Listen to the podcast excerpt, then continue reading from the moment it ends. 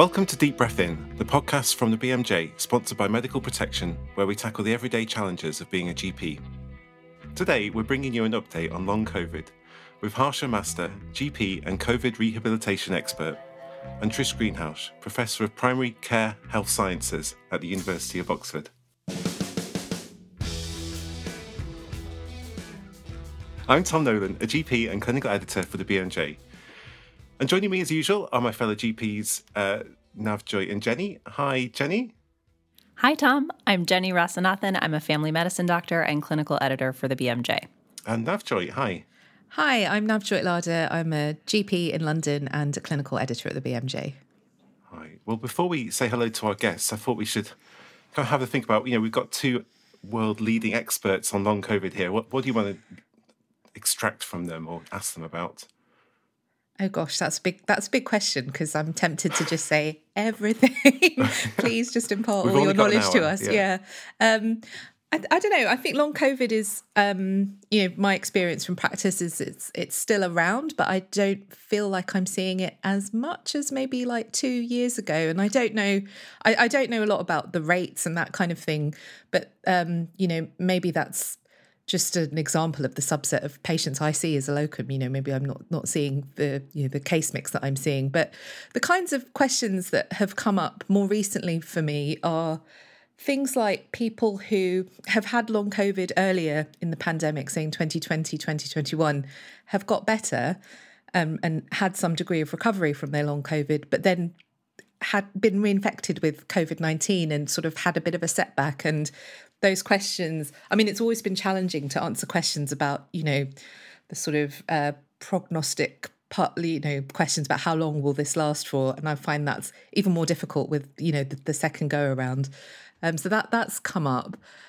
Um, yeah and and then i think just more generally i think there is still that issue about management you know where management is best take to take place and and how to how to really support people um, through through their kind of quite difficult journeys navigating the health system and trying to get answers. That's that yeah. remains an issue, I think. Yeah, Jenny. I, those questions really resonate with me as well, and I think um, most of the kind of queries that I have or curiosity around long COVID relates to, um, you know, kind of in general how people are doing, um, given some data that we've seen that a lot of people do have symptomatic resolution after, you know, around a year, maybe longer. Is that kind of true and based in research? And are we seeing in general people getting better? And then I think another thing that's come up for me is you know, if even if you um, had COVID and maybe didn't have long COVID immediately, you know, is your risk increasing, or is it increasingly likely you will get long COVID if you continue to get reinfected, or does natural immunity kind of protect us a little bit from going on to develop long COVID? Um, so I think those are really the some of the questions that I have, and and then again is um, you know, what are the kind of symptoms that you see kind of rising to the top in terms of the most prevalent, the most common things that maybe we weren't aware of initially, but which now really do seem to be predominant features of long COVID? Well, I will only add POTS to that equation because I think it's really interesting that we knew about POTS before COVID, but um, but it's maybe it's taken COVID for people to take POTS seriously, and um, and so yeah, I'm going to ask them about that. So I think that's plenty to talk about. I'm sure we'll cover more than that as well. Um, so let's meet uh, Harsha and Trish. Uh, let's start with Harsha. Hi, can you uh, just uh, yeah introduce yourself? Uh, hi Tom, it's really lovely to be here. So um, my name's uh, Harsha, and I'm a GP by background, um, and was asked very early on in the pandemic whether I'd be interested in running a sort of COVID rehab pathway. Um, and at that time, nobody knew what that was or what it would be. Um, but I have been working in COVID rehab since August 2020. Wow. So lots of experience, yeah. huge amount of experience. I'm, I'm interested to hear how you went about that, just creating a pathway. Easy. I'm sure it wasn't. Um, and Trish, hi. Hi, yeah, I'm Trish Greenhalgh. I trained as a general practitioner, but haven't practiced clinically uh, for a few years. I'm a full time researcher. I work at the University of Oxford, and we've got a number of studies going on long COVID. Um, the biggest one we've got at the moment is something called locomotion, and that's an acronym. I can't remember what it stands for, but what we're doing is we're working with long COVID clinics across the country, most of which are based in secondary care, but one or two, like Harsha's, uh, are based in primary care. And the more I do research in this area, the more I think long COVID is a condition that is best managed in primary care. And I think we'll probably discuss that more uh, as this podcast goes on. Thank you. Well, um, I just wanted to, to set the scene a bit more, Trish, by looking back to August 2020 when you, you co authored a, an article for BMJ on describing long COVID, and we had a chat about it on the BMJ podcast. Um, what do you think has much changed since then, either in our understanding, you know, of, of COVID, how to treat it, what to do? Well, one of the really interesting things about COVID and particularly long COVID is that the more research appears, uh, the less certain I seem to be uh, about where the truth lies. And you know the things that back in august 2020 what i really wanted to know is come on what is the molecular basis of this condition? What exactly goes on in the immune system? Um, is it an immune thing this long covid? Or should we just forget about all that immunology and and, and think of this as as a, a standard but but you know obviously rather severe post viral syndrome and you you know do the things we did for any other person with a post viral fatigue or cough or whatever and, and and, and you know with those patients, as we all know, you don't send them for lots and lots of tests, but you make sure that they've got uh, what we used to call convalescence. So having done research on this for two two more years and and worked a little bit with some of the immunologists and and uh, also worked with patient groups who are very keen on things like microclots I still don't know the answer. There are still some people who say, look, this is all over medicalizing people. We do not need to do these fancy tests. We do not need to go down that route. We can just uh, take a standard approach to rehab. Um, but actually there are some very interesting papers but then there's other papers that say look this isn't going to help you in clinical practice. So where does that leave us? You know why are we now trying to produce a, a series of articles around long covid? It's not because we've wrapped everything up. It's not because we now know every single answer to every single molecular and pharmacological question. It's because actually there's an awful lot of people with long covid and there are there are many many things we can do to help them.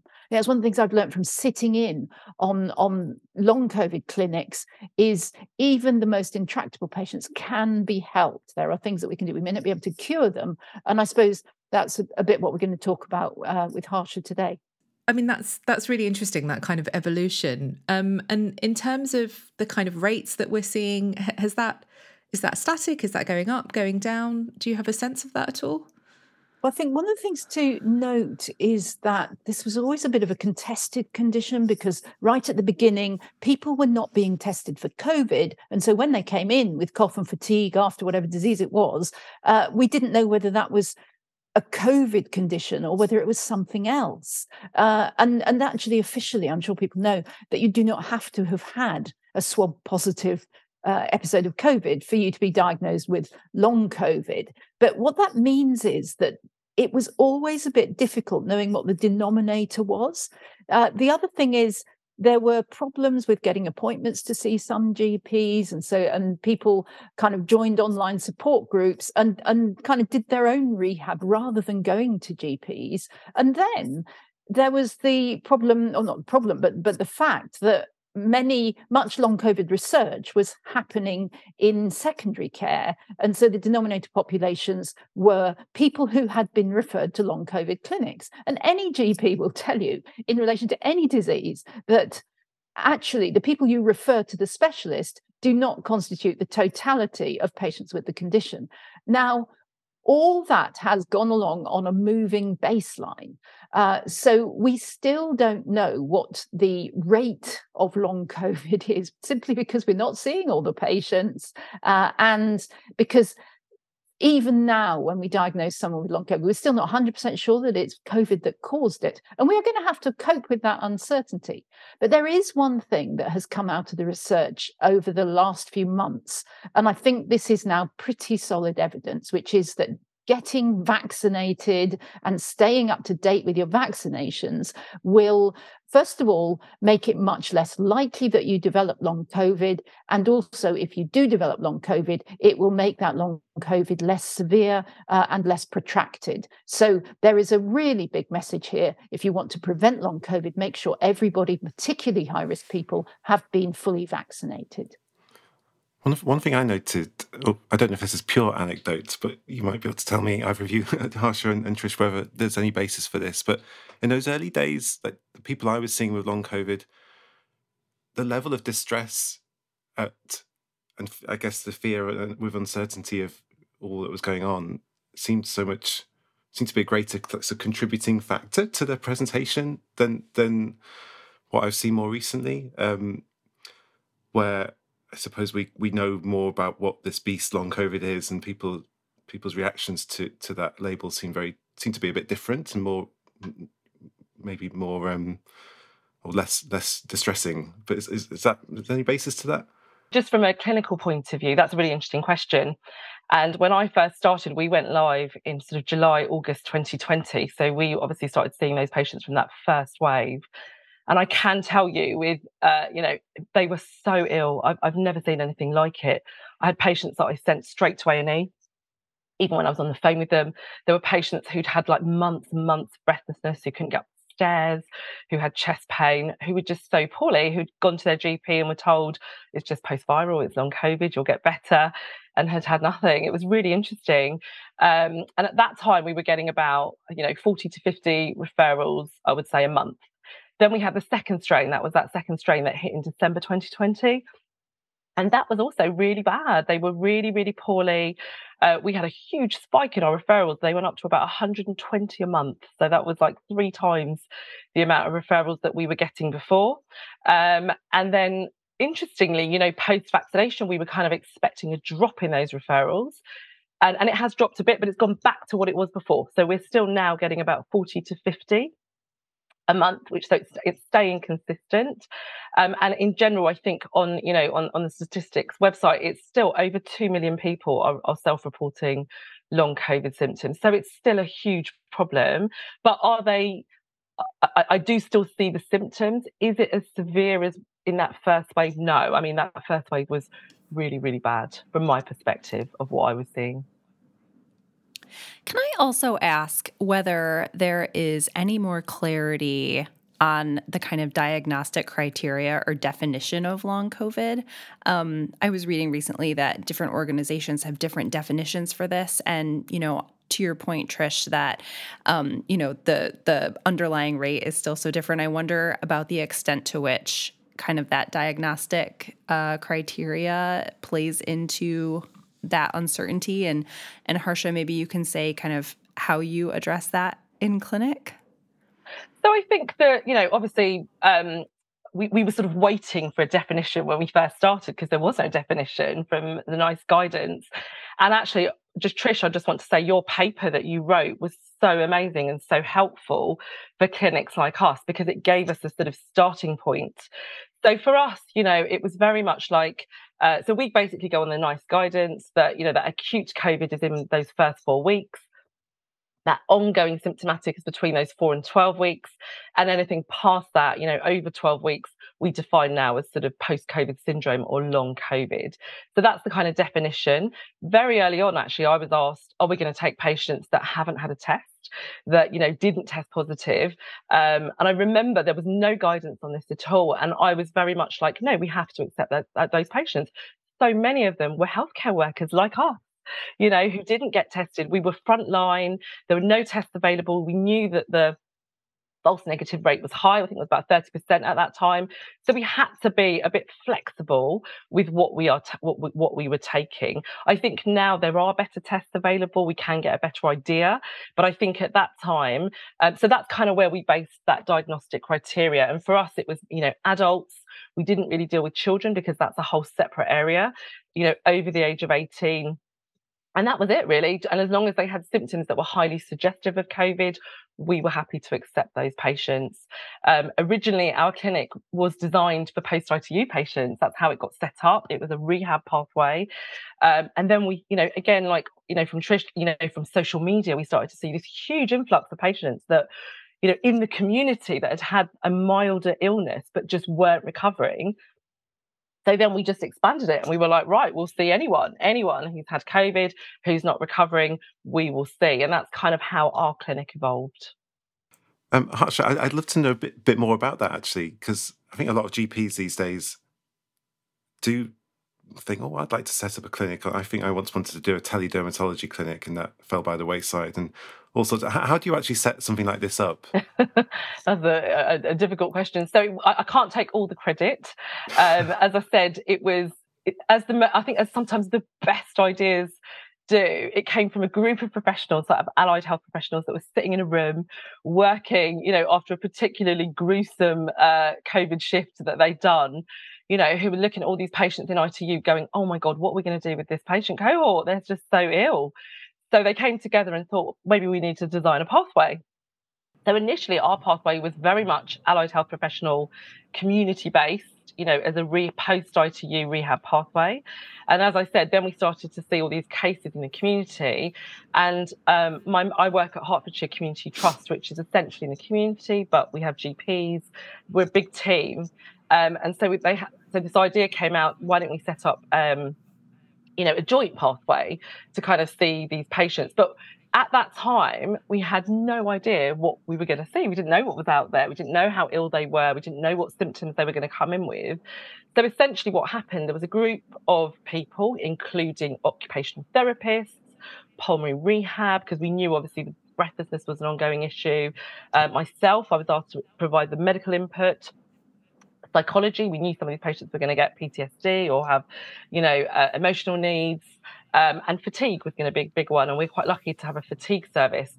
So we all came together mm. and started to have a discussion. And that's literally how it started. We had a weekly meet. What are we going to do? What's out there? Is there any evidence? You know, what kind of things are they seeing in hospitals? How can we adapt that?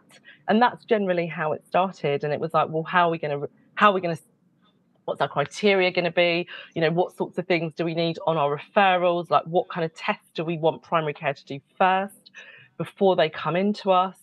Um, and i think right from the beginning we, we had to have that mindset of we don't know what we're going to see. So we have to be mm. flexible. We have to be adaptable you know we, we have to be able to adapt and we have to have that ability to change as we go along and you know as i said adapt it to need. And i think that's where our strengths have really been in that flexibility and adaptability.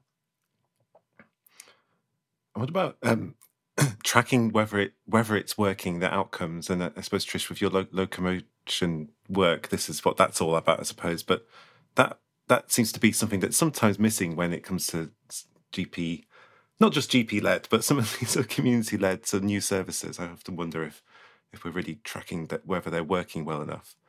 Well, one of the things we've got in the locomotion study is a patient reported outcome measure, um, which is, uh, let me see if I can get the acronym, the COVID 19 Yorkshire Rehabilitation Scale, because it was developed in Yorkshire, the C19YRS. Um, but one of the things we're seeing in the clinics is that it's being used inconsistently. And a lot of the frontline clinicians think of this as a research tool. And that raises a more general issue, of course. You know, when you're a GP, and I was a GP for you know 30 years um, mostly when I manage a patient who's coming back because they're not better, even though we thought they should be better, it's very rare to monitor their mm-hmm. progress using one of these fancy scales. What you generally do is take a history and get the narrative, and they come along and they say, "Oh yes, you know, it's I, have got back to work, or I'm, you know, I can do the hoovering now without any trouble, doctor." You know, those kind of things. And I think we GPs kind of struggle a little bit with with some of these let's tick all the boxes and add the score up. I don't know, Harsha, you might have a view on this. What do you do? You take histories or do you give surveys? Yeah, so I think it's been really hard. I mean, and I think that's been one of the biggest problems, isn't it? The outcome measure. How do you track this? Um, and essentially, what we found in, in long COVID, particularly, is a remitting, relapsing illness. So symptoms come mm. and go.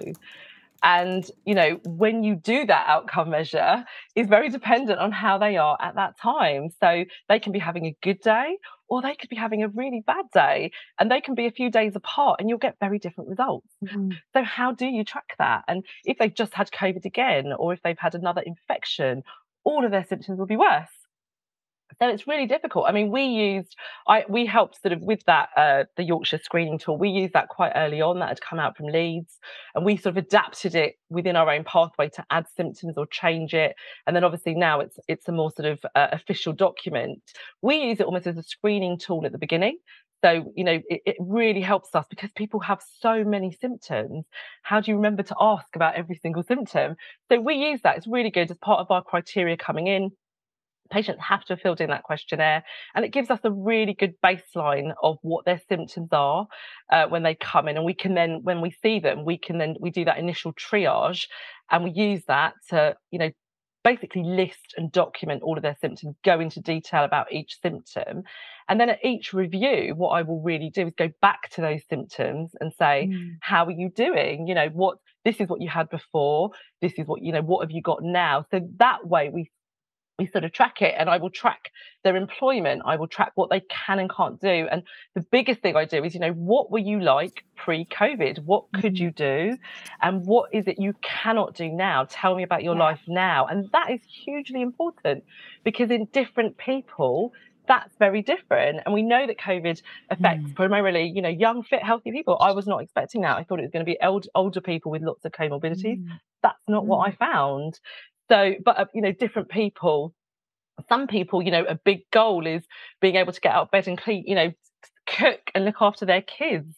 And for others, it's being able to do a 5K run when they could do a 10K run. So it has to be, it's all relative. Mm. And, and that's what's been quite difficult. Can, can I, I fully agree with that, Harsha. And I, am just remembering I was, I've been sitting in on some long COVID clinics in secondary care, and it's persuaded me that one, one thing you can't do is use that C19YRS or indeed any other kind of formal checklist of symptoms to diagnose long COVID.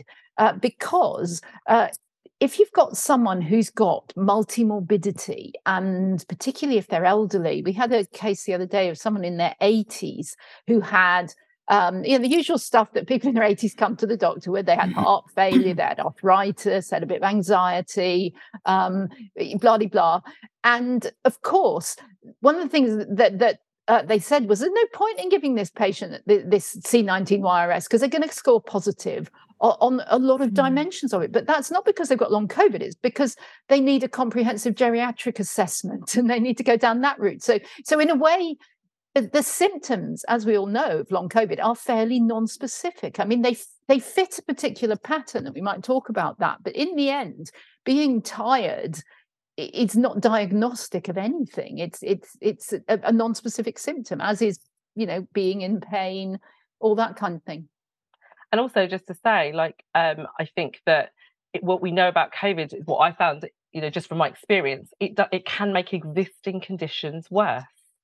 So I've got a lot of patients who had mild asthma and then COVID really makes it significantly worse. So again, what it does is blur the lines. Like, how do you know what's COVID or what is their existing condition that's just got a bit worse? So it's very, very complicated to try and manage this, particularly when you've got so many symptoms as well to try and get through. And I think that's the biggest challenge that I have found with long COVID. That is super interesting. Can I can I ask you, Harsha, though, kind of yeah. what symptoms are you really predominantly seeing? What's what's kind of most common in which you've kind of continued to see in terms of presentations, or is it just too variable to to say? No, there's there's quite a few, and I would say that you know the most common I would say is breathlessness. Um, uh, fatigue. And again, it's not like I, I've now learned, you know, it's not just I'm tired. It is a I, uh, I, I cannot get out of bed. My limbs feel really heavy. Doing any activity sends me to bed, so it's like a severe fatigue. Um, the brain fog. Um, in the first wave, I got a lot of hoarse voice, like a dysphonia. Mm. Which again, I wasn't really expecting. So people would complain of a hoarse voice and a very tight mm. throat. They felt like they were being strangled. Mm. Um, and one of the biggest symptoms that I wasn't really expecting, and actually at the time, and we can come on to that because that's now related to POTS, but you know, was chest pain and chest mm. tightness. So we did an audit actually of all our the symptoms that we got after the first wave. So patients coming in between August 2020 and December 2020, and the three biggest symptoms were fatigue, breathlessness and chest pain and that was really interesting for me because i knew i was seeing it um, but actually to be able to see you know see it in a in a chart was really interesting for me. Um, but yes you know brain fog the sleep disruption that's another one really big one. Um, i think i've talked about brain fog. And then that kind of you know anxiety they always feel like they're a bit on edge but it's not really anxiety. And I, think a lot of a lot of patients coming were coming to me saying, I've been to my GP and they're just saying it's anxiousness and you know my heart's pounding and it's all anxiety.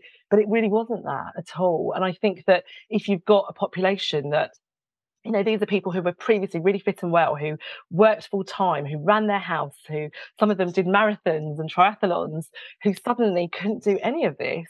You are going to have that level of anxiety if you don't know what it is and people are trying, you know. So I, I think, yeah, it's, it's, really difficult. But those definitely, I would say, the the more common symptoms that I was seeing, again with that the palpitations and the tachycardia.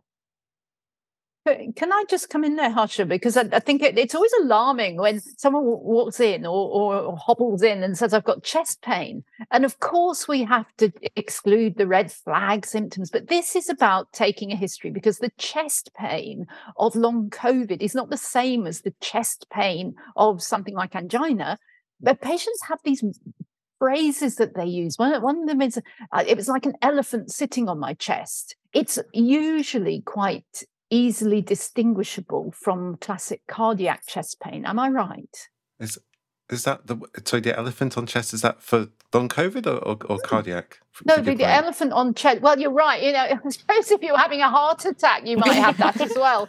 Um, but the elephant on chest is I don't know whether it's circulating in the long COVID online groups, but I've had a lot of long COVID patients use that particular metaphor. Um, and I think the other thing that is they talk about the elephant and see whether it's there today. I had an elephant on my chest yesterday, but today the elephant's not there.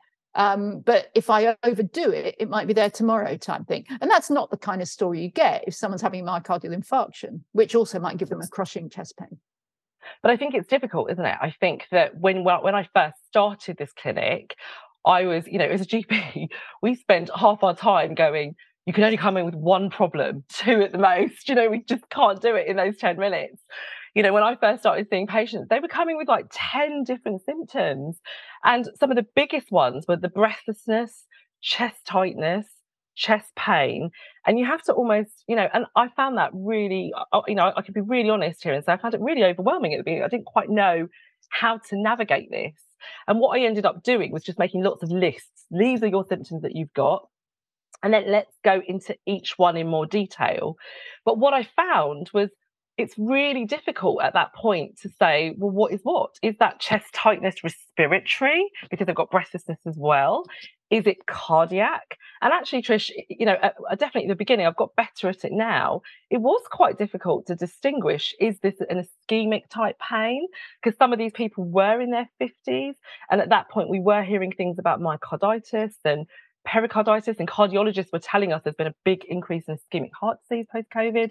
So, actually, how do you know? And that history is hugely, hugely important, you know, and and patients actually that's really I would say this is one of the biggest things that they valued someone taking that long history going into every single symptom you know trying to pull it all together and you know a lot of them particularly in that first wave you know no one had really done that and they felt that no one had listened to them they were being fobbed off um, no one really cared and just that first base of like having that full almost holistic assessment which is what we started doing gave them some validation made them and that you know i would say that that that was one of the biggest factors in the beginning that made them feel a bit better that sort of started their path to recovery uh, which i found really interesting i think that's in the infographic the, the your updates trish about bearing witness or just being being there to listen to the, the, the story. Well, yes, but it's beginning to sound a bit mushy. And I think it's much more than that because, as we all know, COVID is a multi system disease. You know, in, initially we thought it was a disease of the chest, it's actually a multi system disease. And you get sensory input from every organ system. I mean, Harsh Harsha's talked about voice, you know, things in the chest that you're not sure if they're respiratory or cardiac, but we haven't talked about joints, skin, um, abdominal symptoms, headaches. And it's not just that you're kind of bearing witness to the fact that the person is suffering. There is that, but there is also the important role of the dialogue between the patient and the clinician, which uh, where you kind of listen to their symptomatology and then you start to offer an explanation as to what might be going on. And it makes those symptoms much less frightening. I mean, I remember the first time my GP said to me, Oh, it sounds like you're getting migraine. Yeah. And you think, Oh, right. So I'm not having a stroke because then they talked about the blood vessels contracting and this is why you're getting the visual symptom. And it all sounds you know very straightforward but you know actually until you have got an explanation that meshes with your symptoms your migraine actually does feel like a brain tumor. Similarly with long covid when when you've got you know whatever symptom it, it is like the voice stuff. I've, I've talked to people with with real problems with their voice and they think they've got throat cancer etc etc etc but the combination of selected investigations which you know often come back negative and saying you know there's a lot of it about this is this story is very similar to the stories other people with long COVID have got. That then helps people interpret their own symptoms. Uh, and yes, they feel validated, but they also feel, oh, okay, I, I, can deal with this. I can handle it if that's what it is. Um, and that's really important. So I think it'd be a great time now to go into some of those common symptoms you're seeing now, Harsha, and, and maybe so just some useful tips for us uh, GPs as to what, what do we say for, for some of these these things. So um, I really want to know about POTS, but maybe first, um, even more probably want to know about fatigue. What what, what what's a, a good approach to helping somebody with those often like crippling fatigue symptoms? I think the most important thing, and I think uh, you know, in terms of how our pathway has evolved, I think the most important thing to say here is long COVID is almost a diagnosis of exclusion. So it's you know when they you know when they come with all these different symptoms they can often overlap with other things. And i think at the beginning it was quite easy for people to say well this is just long covid. This is just post covid there's nothing else. And i did have a couple of patients who ended up later being diagnosed with malignancy or having something really simple like a chest infection. So i think when you have that patient in front of you i think it's really important to just go back to your normal general practice uh, you know uh, what's the word i'm looking for? Um, management and you know going through that history what could this be? And common things are common. So is it are you anemic? You know is it um has anything else happened? Could you potentially have an autoimmune disorder? All of those things. And i think you know in our criteria all of those bloods that chest rate the chest x-ray that ecg all has to be done before they come in. So that normal management that you would always do is really really important because what you're essentially doing is excluding all of those things that can be treated and you know some of those symptoms can be reversed but in terms of some of the other symptoms um, what I had to do at the beginning, I, I, think the medical symptoms, because they're so vast, and I know you, you, you've talked about fatigue, but there really were so many. And as I said, it was difficult to decipher what, what, what is coming from what. And what I had to do in my pathway was create, I had to create pathways into secondary care because I'm community based and I had to I had to start to have lots of conversations.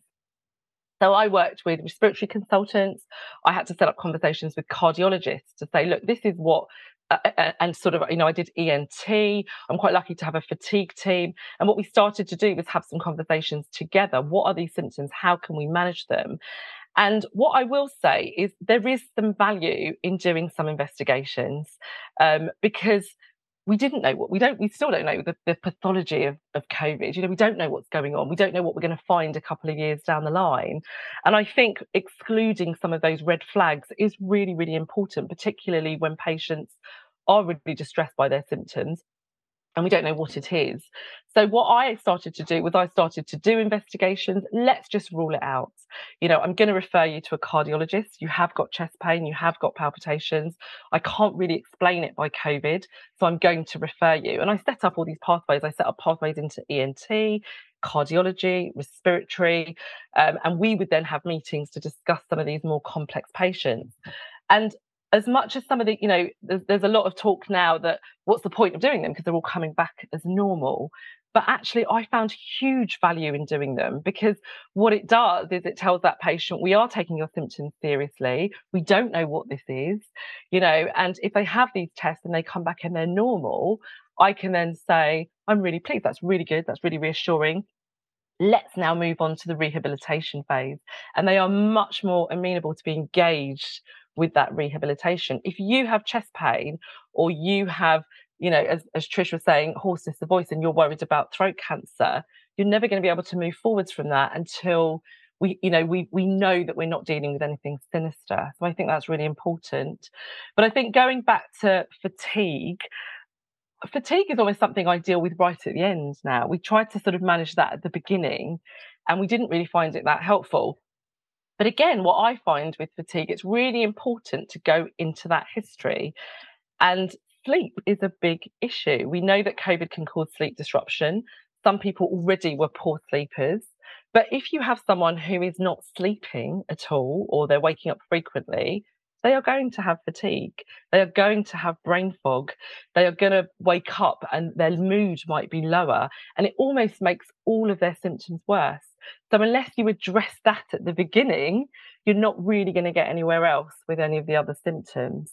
So, when I do that initial ass- assessment, I will go into all of their symptoms and it's very, very, very detailed are you sleeping? Could this be sleep apnea? Is that the cause? You know, that is that why you're so fatigued? So it's almost like trying to, it's almost like a process of elimination and, and working out that bigger picture. Interesting. Um, Navjoyt, Jenny, what what do you want to know about other clinical um, tips?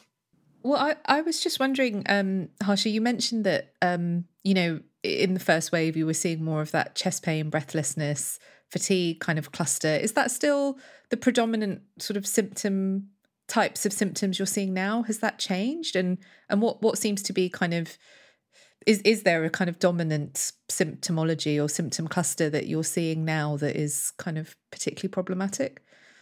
Um, so it's interesting actually. So different strains seem to have caused different things.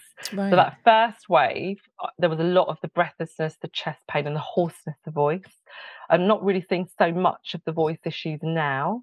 Um, in the second wave, quite a lot of GI issues, so diarrhea, vomiting, nausea. That was quite interesting, which I didn't really see so much in the first wave.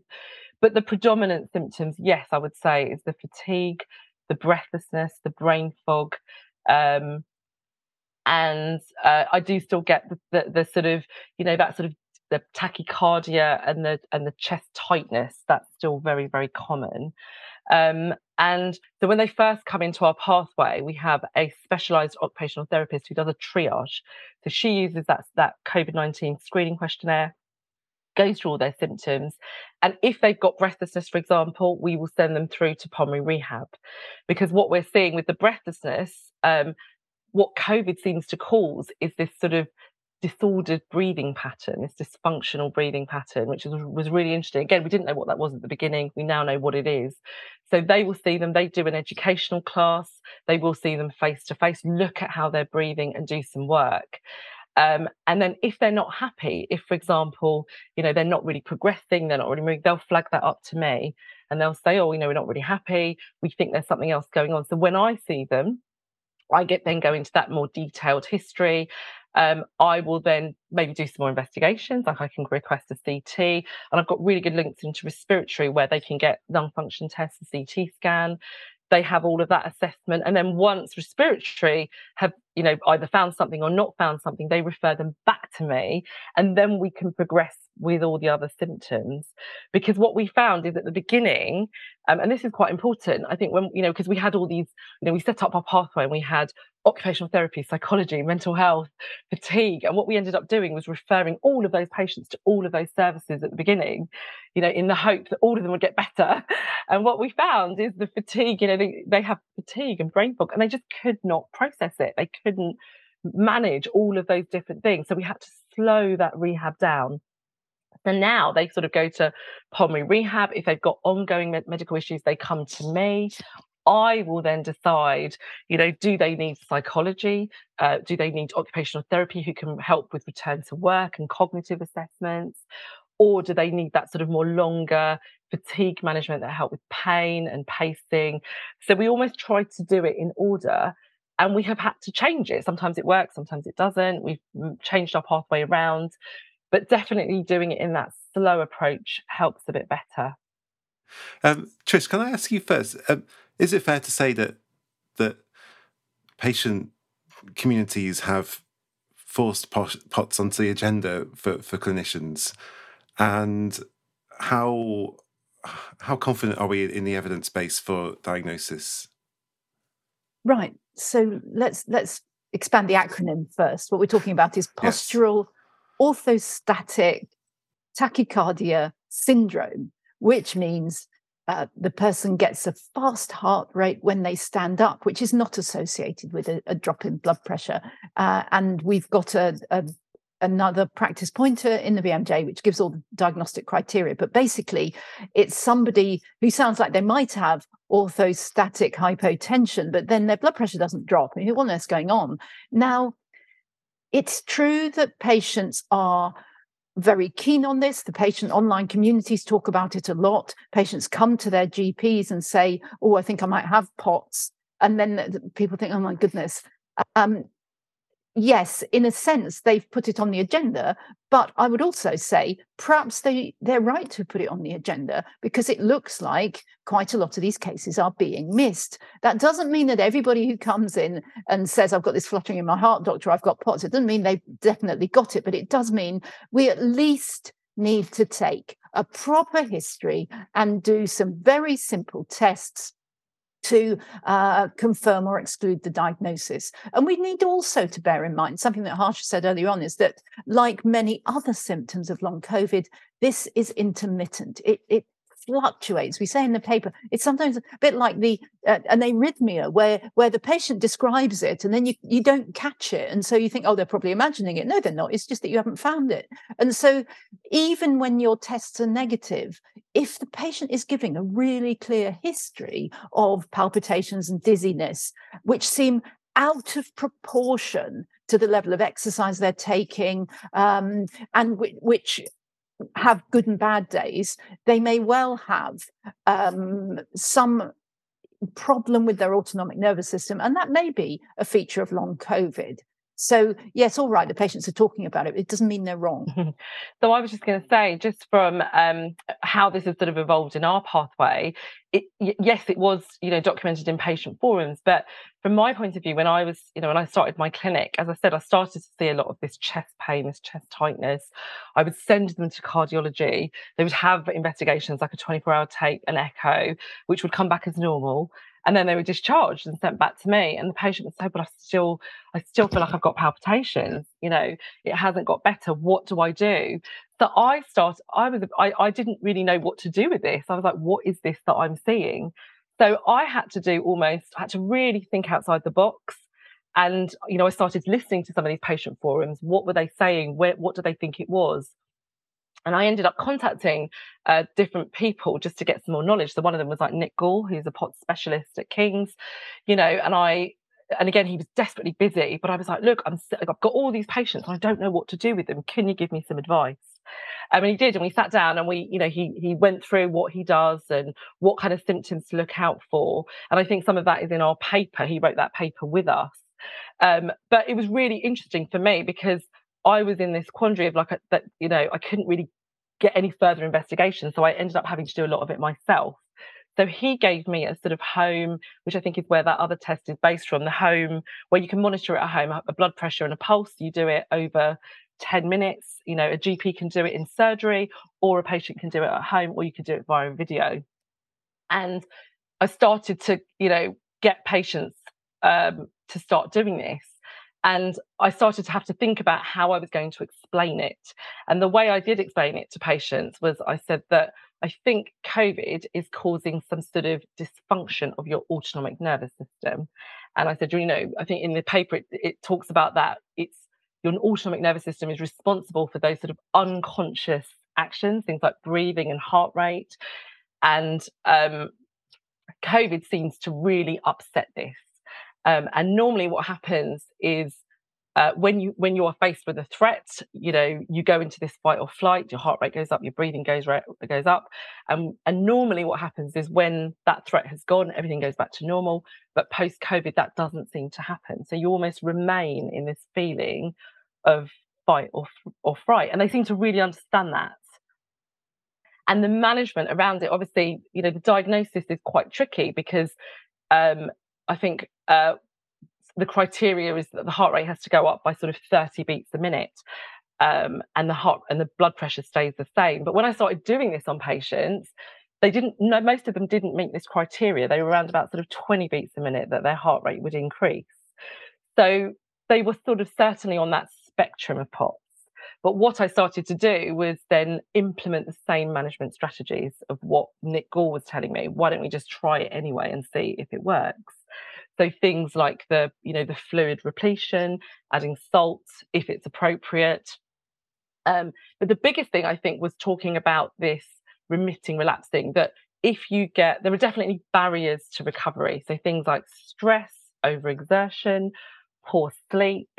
And what those things seem to do is trigger a relapse of all their symptoms, including their POT symptoms. Um, and if you can find ways to, if you can identify the triggers for that and address them and find ways to calm that down, that primarily that seems to really help their symptoms.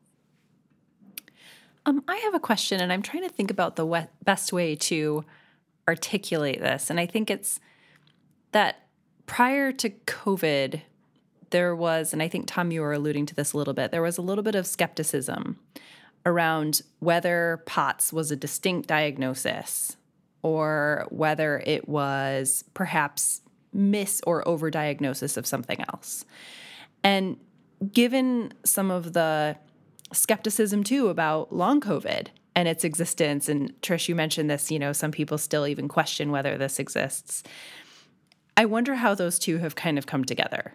Like, has the experience of increased incidence of POTS after or orthostatic tachycardia after COVID kind of given more legitimacy to the diagnosis? Um, just because more people are experiencing it, or, or kind of what have you seen in this, in the sense of kind of people believing this is a real thing, or or or even perhaps the evidence underlying it? Um, that's a really interesting question. I'm really glad you asked it. One of the things that I've learned is sitting in multidisciplinary team meetings, hearing people discuss long COVID patients, and also doing a lot of qualitative research where we interview people with long COVID, is it's really quite unhelpful to go in down the route where some diseases are quote real and other diseases are quote functional. Um, certainly with uh, tachycardia following COVID, there are documentable changes in the heart rate which are out of proportion to what the patient is doing. Now, people will say, well, that's because they're anxious. But actually, ang- tachycardia, anxiety induced tachycardia when you stand up is not a thing. Whereas actual autonomic dysfunction can lead to that. So we've talked to several people, many people who were diagnosed as anxious and no tests were done. You know, the, the lean test wasn't done, the active stand test wasn't done.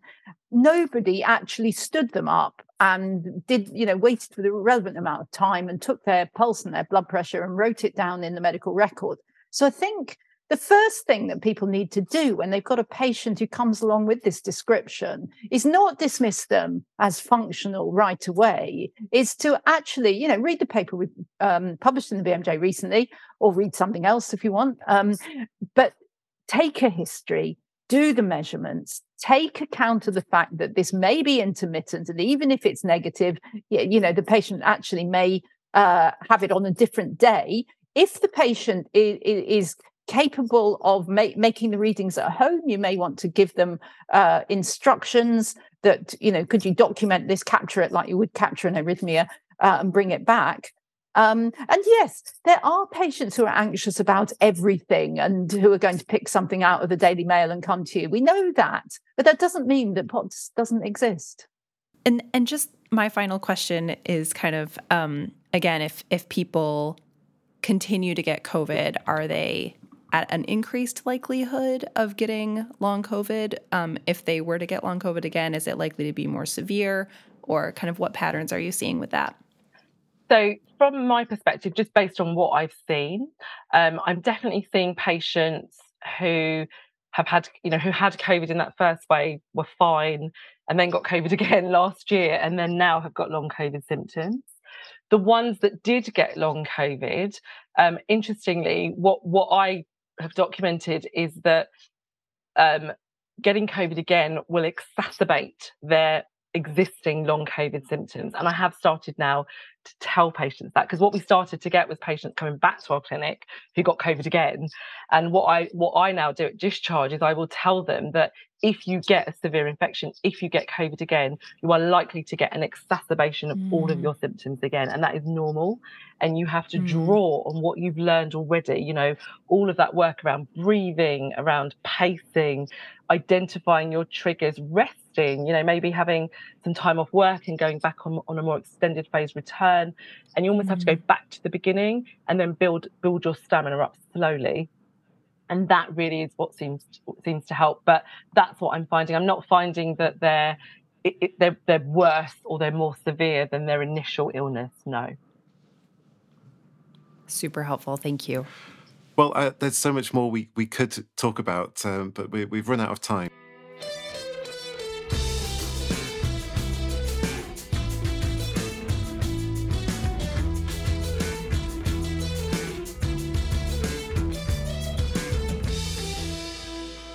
thank you, Trish and Harsha. It's been brilliant to have you on. Um, hope to see you again sometime if you'll come back. Uh, thanks, Trish. Thanks. Uh, thanks for having us. And uh, yeah, lovely to meet you, Harsha. Lovely to meet you too. And um, yes, I really enjoyed it. So thank you. Thank you. And thanks to you, Jenny and Navjoyt. Uh, see you next time. Thanks, Tom. See you next time. Thank you. See you next time. Bye for now.